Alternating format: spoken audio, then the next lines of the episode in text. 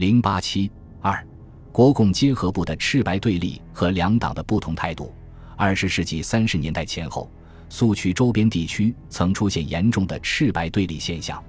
所谓赤白对立，是指苏维埃区域与非苏维埃区域之间的对立。它不是由土地革命加剧的阶级间的对立，而是一种非阶级的、由多种因素引发的以地域为中心的冲突。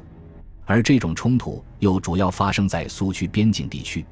早在一九二八年十月，赣东北就有报告提到，环绕割据区的民众还不知道我们的好处，土列已感觉我们与他们不利，设法使民众起来反抗我们了，故环绕割据区域的民众非常反动，每日跟着反动军队来我的抢东西。凡民众有石器用，只要能搬运者，莫不抢劫一空。一九二九年底，中共鄂豫边苏区有关文件提到，由于不注意赤色区域外的工作，形成了赤色区域的农民孤军作战、赤白对立的现象。赤白对立的出现和中共阶级革命的宗旨是有距离的。作为土地革命的倡导者，中共以领导全国人民革命为己任，非苏区区域从原则上说，理应是革命的发展对象。当地人民潜藏的革命热情和苏区人民也应是一致的，但是赤白对立现象却在相当程度上挑战着中共这一理念，严重影响着苏维埃区域的发展。各县警卫营或连，特别是赤哨队，很多都不愿到白区域去，以为白区群众都是些虎豹豺狼，不能同他们接近。与此同时，白区群众的怕游击队明之为刀子队。造成了赤白对立的现象，如铜城铁壁一般。这样一个中共不希望看到的现象，其最初出现，客观看和中共土地革命初期实行的错误政策不无关系。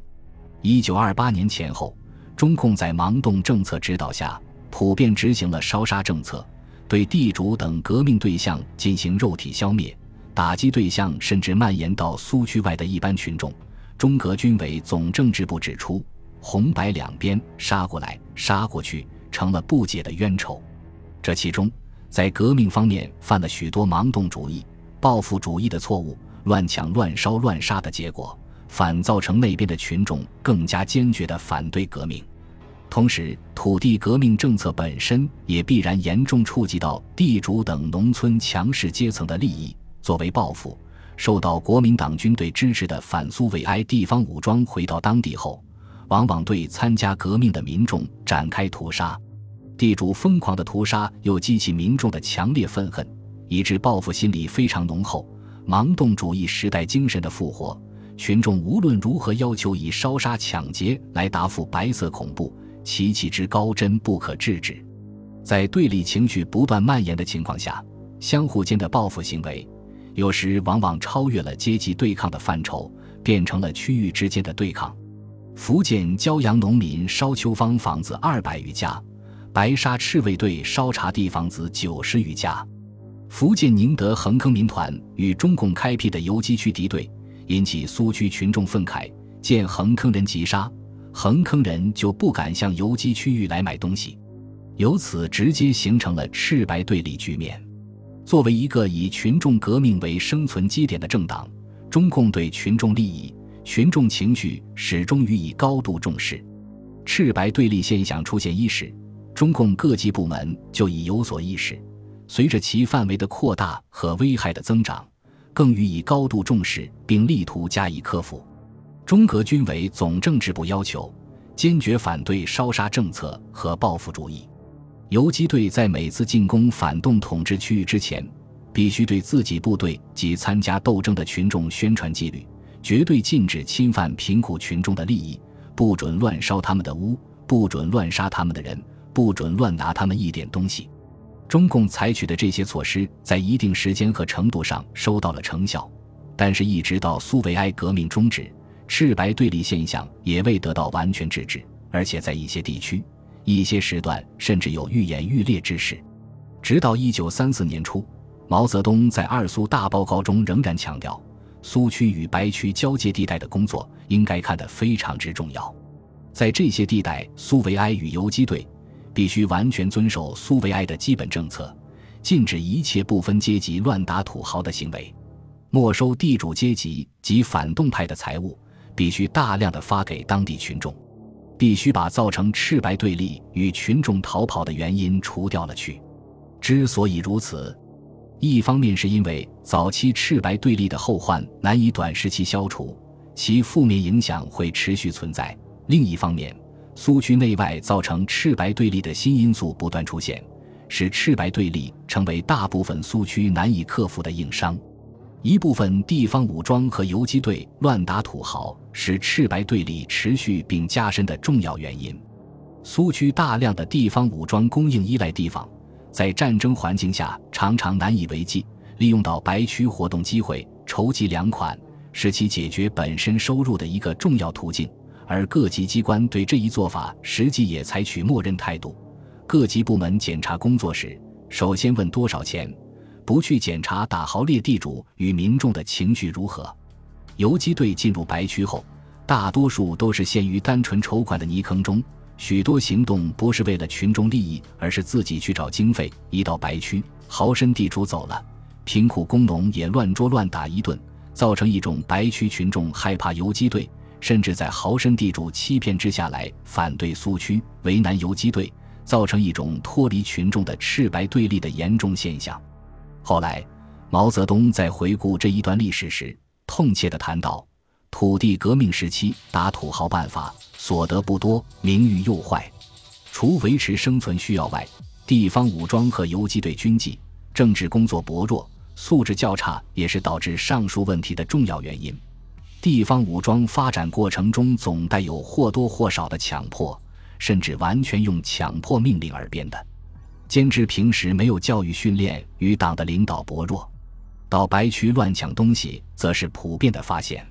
虽然当时指导机关明确要求党要坚决转变乱拿白区许多东西，不问穷人富人都捉来的许多错误，应当把赤卫军、游击队在白区行动的政治教育与军事纪律的建立成为目前主要工作，才能避免赤白对立。但是。在中共领导人，尤其是一些不安苏区实际的领导人掌控苏区后，不顾客观可能一味强调发展壮大地方武装，上述问题不但无法克服，而且愈演愈烈。应该承认，在所有这些因素中，农民本身的利益需求是造成赤白对立的基础性动因。中共的土地革命和农民的支持息息相关，为获得农民的支持。一定程度上对农民利益的让步是不可缺少的。事实上，当中共武装攻打城市或到白区活动时，当地群众通常都是积极的参加者。这一方面反映了农民的革命要求，同时也和其搜罗财物这一利益目标有关。在此背景下，不分阶级、贫富乱拿财物变得难以避免。当时。中共领导人对如何在发动群众参加斗争同时又保持严格的纪律颇感困惑，默认群众的抢掠行为势必破坏苏维埃政权的形象，强硬制止又担心引起群众不满。总的看，中共多采取教育和引导方式，不加以过于激烈的控制。由于农民本身的利益冲动，抢掠行为事实上无法完全制止。福建连江群众到白区去。拿走的东西，从棉被、衣服直到饭碗、火钳，都要被他们带着回去，而且还说：“我跟你们打土豪，你们是很划算得来的。我们只拿一点东西，但是你们却有我们的帮助，发了很多钱和得了很多武装。”除中共本身原因外，当时中共的对手国民党方面及地主也为赤白对立的形成推波助澜，在动员农民的能力、方法。投入的精力及可利用的资源手段上，国民党在苏维埃时期远远无法和中共相比。正由于此，作为在民众中缺乏深厚基础及影响力的一方，赤白对立事实上为他们所欢迎。赤白对立可以有效地限制中共力量向其控制区域的渗透，而其对苏区的影响。由于拿不出像土地革命这样富有号召力的实际措施，本来就困难重重，因此和中共极力想消除赤白对立不同，赤白对立为国民党统治地区构筑了一道天然的屏障，是他们乐于看到的。同时，维持及造成赤白对立，也符合其封锁苏区、打击中共的战略目标。国民党方面制造和加剧赤白对立，主要凭借的是苏维埃革命的被打击者及中共在开展革命过程中的一些错误。随着土地革命的进行，苏区内外的地主、富农作为土地革命的打击对象，成为国民党政权的坚定拥护者。同时，一部分中农及包括贫农在内的其他一些阶层，出于对中共的误解，也产生恐惧心理。而中共苏维埃革命初期的盲动政策及后来的左倾政策，都加剧了这一倾向。中共有关报告承认，盲动主义乱烧乱杀，不做地方群众工作，缺乏宣传，打土豪只为游击队本身，不把当地豪绅财物发散各地贫苦工农。这种错误往往被豪绅地主利用去争取群众，说游击队是土匪，并利用群众来和游击队对抗。造成群众非阶级的赤白对立，以抵抗革命势力向外发展。这样，当国民党方面试图在政治上与中共展开竞争时，这些都成为中共可被突破的软肋。和国民党政权一样，作为土地革命中的被打击对象，赤白对立也符合着豪绅地主的利益，因此，他们比国民党政权更积极地制造着赤白对立。龙岗的豪绅利用宗法社会关系，鼓动一些盲目群众准备向当地同志进攻。湖北阳新南乡土豪有少数能用改良主义团结士族民众，他们可以号召一部分民众向我们进攻。本集播放完毕，感谢您的收听，喜欢请订阅加关注，主页有更多精彩内容。